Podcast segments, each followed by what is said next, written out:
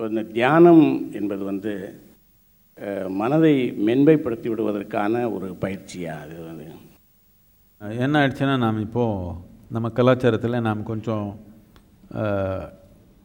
என்னையும் சேர்த்து நாம் கொஞ்சம் இங்கிலீஷு கொஞ்சம் தமிழ் கொஞ்சம் லோக்கல் லாங்குவேஜ் எது இருந்தாலும் அது எல்லாம் நம்ம சேமித்து சேர்ந்து இப்படி ஆனதுனால நாம் அதே முறையில் பார்க்குறோம். இப்போ நாம் இங்கிலீஷ் பாஷையில் மெடிடேஷன் என்ன முடிஞ்சு போச்சு. கண்ணை மூடி உட்காந்தா மெடிடேஷன் கண்ணை மூடி உட்காந்து எவ்வளவோ விஷயம் பண்ண முடியும். தாரணம் தியா தியானம் பிரத்யாகாரம் சமாதி இல்லை பகல் கனவு இல்லை தூக்கம் என்னென்னமோ பண்ணிக்க முடியும். ஆனால் கண்ணை மூடி உட்காந்தா மெடிடேஷன் சொல்லிட்டாங்க. இது பல விதமாக இருக்குது. இப்போ நீங்கள் பர்டிகுலராக தியானம்னு பேசுனீங்கன்னா தாரணா தியானம் சமாதின்னு இருக்குது. தியானம்னு பேசுனீங்கன்னா தியானம்னு என்னென்னா நீங்கள் இங்கே உட்காந்தீங்க இங்கே உட்காந்தா உங்களுடைய உணர்வில் இப்படி இருக்குது.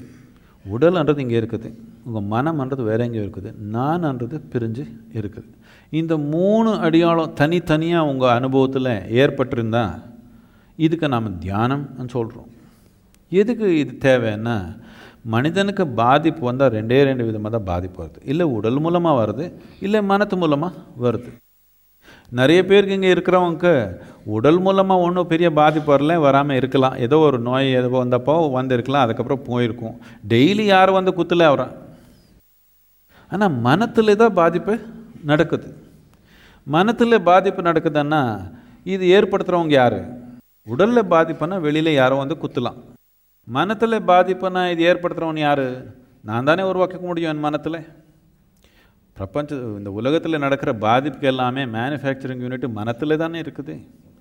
இந்த மனத்துக்கு உங்களுக்கு ஒரு இடைவெளி வந்துச்சுன்னா உடலுக்கு உங்களுக்கு இடைவெளி வந்துச்சுன்னா இங்கே உட்காந்தா பாதிப்புன்ற வாய்ப்பு இல்லை.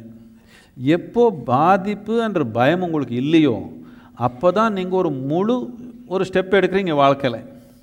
இல்லைன்னா பயம்ன்றது பாதிப்புன்ற பயம் இருக்கிறவருக்கு பாதி ப ப- படி தான் முழுப்படி எடுக்க முடியாத ஒரு மனிதன். என்னத்துக்குன்னா என்ன ஆகிடுமோ என்ன ஆகிடுமோன்னு எப்போவுமே எல்லாத்துலேயும் இருக்குது. எதே நடந்தாலும் இப்படி தான் இருக்க போகிறேன் என்ற ஒரு ஒரு உறுதி இருந்தால் தான் என்னமே நடக்கூடிய வாழ்க்கையில் இப்படி தான் இருக்க போகிறேன் என்ற உணர்வு நமக்குள்ளே நல்லா ஊறிட்டால் தான் இவனு இப்போ வாழ்க்கைன்னு என்னன்னு முழுமையாக அளவில்லாமல் எந்த ஒரு தடை இல்லாமல் சிக்கல் இல்லாமல் பார்க்கறதுக்கு ஒரு வாய்ப்பு இருக்குது. தியானம்ன்றது இதுக்கு ஒரு கருவி.